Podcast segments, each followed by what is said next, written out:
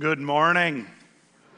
It is good to be with you. I'm Pastor Mike for guests and visitors who are with us today, and I'm glad that you are with us. I also want to extend a welcome to our online worshipers with us today. Thank you for your presence and for worshiping with us on this morning. Uh, a few things that are going on here. We're in a sermon series. We're working through Philippians. We're talking about rejoicing in all things. And today we're going to specifically talk why we can do that, why we can rejoice in all things, why we can do that. It's because we have a citizenship that is held for us in heaven. And before I explore that too much further, let's pray. God and Father of our Lord Jesus Christ, thank you for your Son, Jesus. Thank you for his resurrection. Thank you for the home that He has provided for us in heaven itself through His death and through His resurrection. Heavenly Father, be with us as we live as citizens of your heavenly kingdom here on this earth. It's in Jesus' name we pray, and all of God's people said, I've learned this thing in life, and it's this your destination determines your path. Let me say that again to you. Your destination on any journey determines your path. Your destination determines how straight you walk. Your destination it determines the mode of transportation. Your destination even determines your attitude along the way. Think about it. Do you want to go to Disneyland? What does that do to your attitude? For me, not much. Kevin, a lot. But for every one of us, we have a place in life where when we look forward to it, it just changes our attitude and we begin to run in that direction because it makes us so filled with joy. You know, when we think about our destination, you all have something in your that's within about six feet of you. It is a mobile device, a smartphone of some means out there. It's, maybe it's even in your car to a degree, but it has a GPS mapping technology. It is a marvelous piece of technology that allows us to get from here to there without too many distractions. I know that the old way used to, you'd punch in a destination in Western North Dakota, you'd find yourself on a two track in the middle of January. But they've come a long ways. It's come a long ways. It's, it's wonderful. You simply punch in your destination and you get your route, you get your estimated time of arrival, and it'll even give you verbal commands along the way. I got this harebrained idea that I, I want to travel to Churchill, Manitoba via kayak. And I wanted to see how smart my smartphone was. And so I punched it in. And this is what it said that's a terrible idea.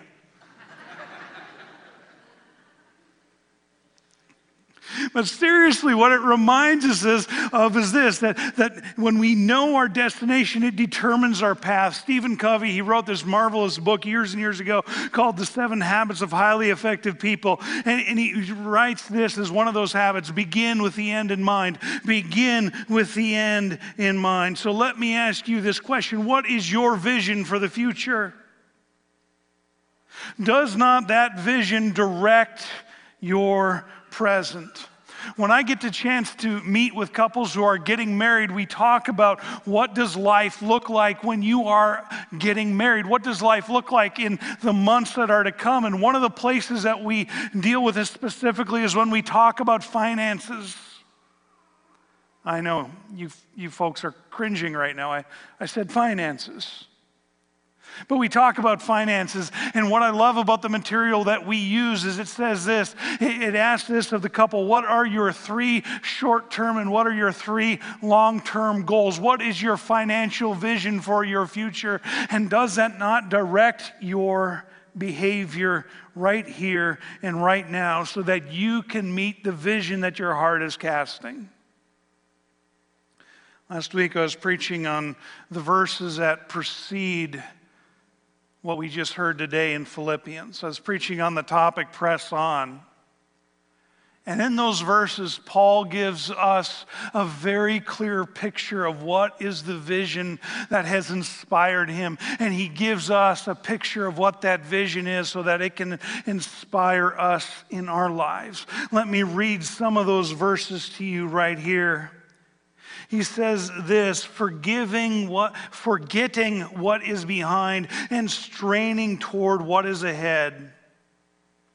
I press on toward the goal to win the prize for which God has called me heavenward in Christ Jesus.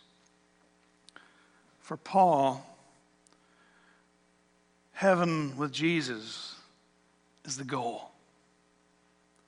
That is the goal. That, that, that is what he is striving for. That is what he is straining for in, in his own personal life. That is what he's encouraging this church in Philippi to strain for. This is what he writes these words down and why they have been preserved for you and me to hear so that we know that, that this life everlasting with Jesus is something worth striving for that changes our behavior right here and right now.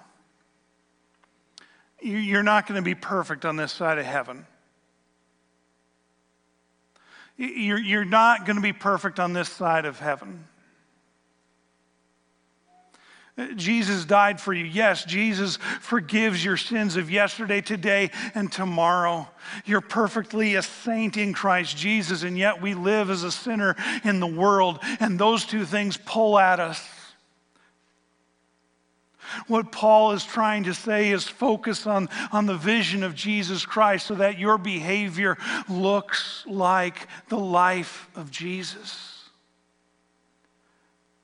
He admits it even in his own life that, that he hasn't quite attained it yet, that he never will attain it until Jesus comes. Here he writes again earlier, not that I've already obtained all this or I've already arrived at my goal, but I press on to take hold of that for which Christ Jesus took hold of me.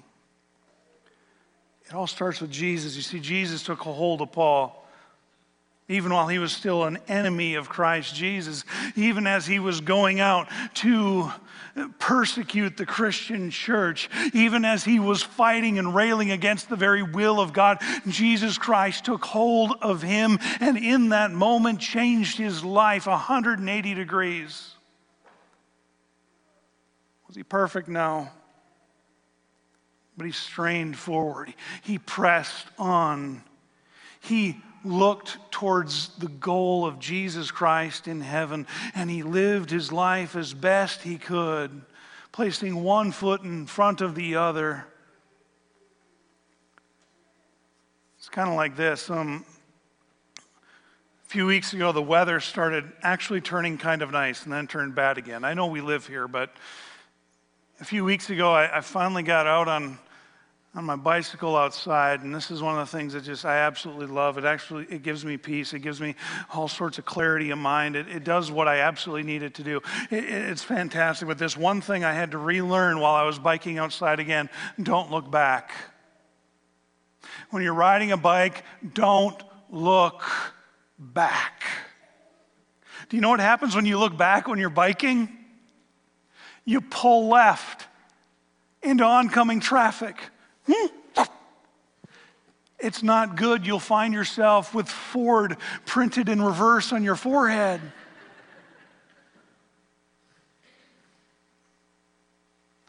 Don't look back. Don't look back.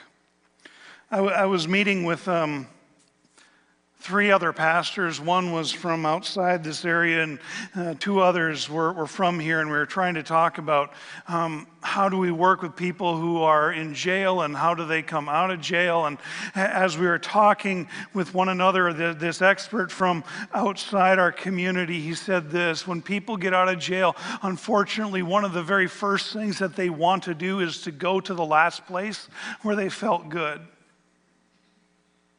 Let me say it again. They want to go back to the last place where they felt good. They want to look back.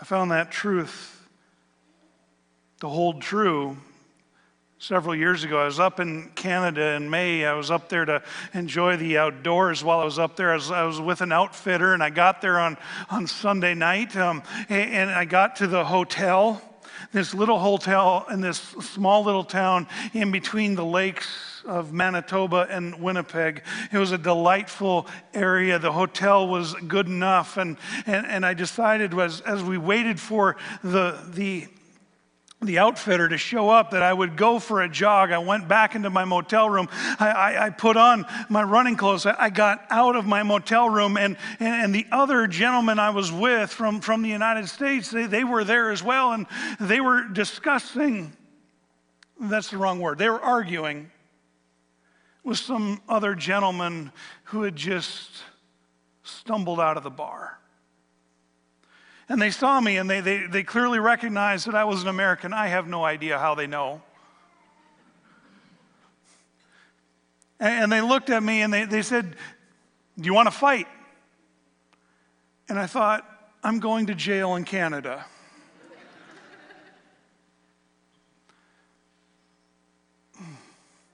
no, I, I don't want to fight. What are you, a cop? You don't want to know what I do. Well, well, do you want to get a beer? No, no, no, I don't want to get a beer right now. No, no, not at all. They said, Well, we, we we, we want to go get a beer. I said, Well, you guys go ahead. You guys go get a beer. And they said, We're celebrating. I said, What are you guys celebrating? I just got out of jail. We want to go to the last place where we felt good. And I can look at that event and, and, look down my nose at those gentlemen. I'm not doing that because the truth that they were living in is the same truth that all of us live in. We all want to look back. We all want to go to the last place where we felt good. Paul says, Don't look back.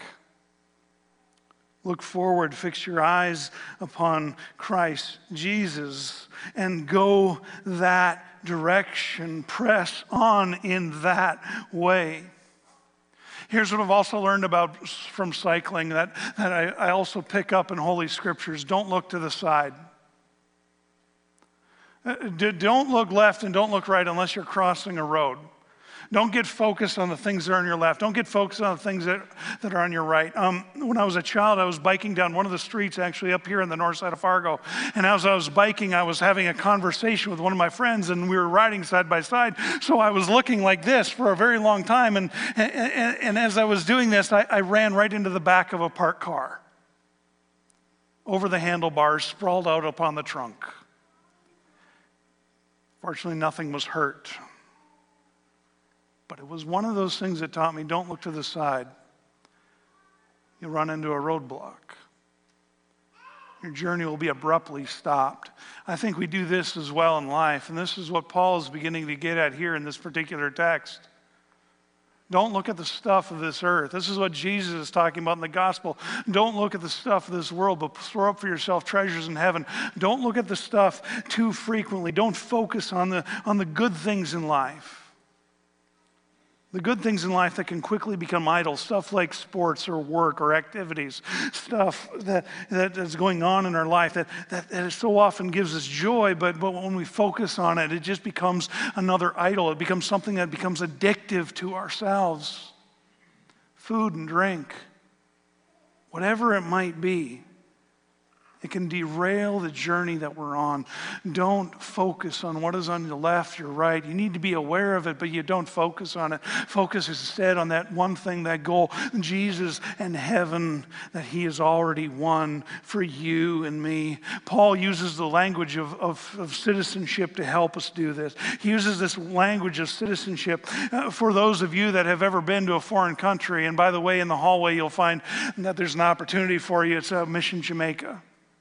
I've had the opportunity to go twice, and the, the, two times I've been there, and I've been to El Salvador a couple times. I've been to uh, another in the, the, I've been to Samoa, and, and, and you heard about my Canadian travels. And every time I've gone away from the United States, I, have thoroughly enjoyed the people that I've been, been there with, except for that situation in the bar. Um, I, I've thoroughly enjoyed the people I've met, the cultures I've seen. I've thoroughly enjoyed it, but there's always some a, a yearning deep within myself to return home. Every time I hear about someone's trip, as good as it is, I also hear these words coming back at me It's good to be home. Our citizenship is in heaven. That's our home. That's what Jesus Christ said he would prepare for us. That's where Jesus says to store up our treasures in heaven. Heaven is our home.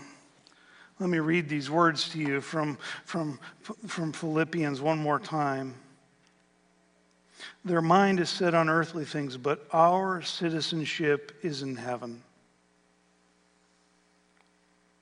Let your citizenship determine how straight you walk.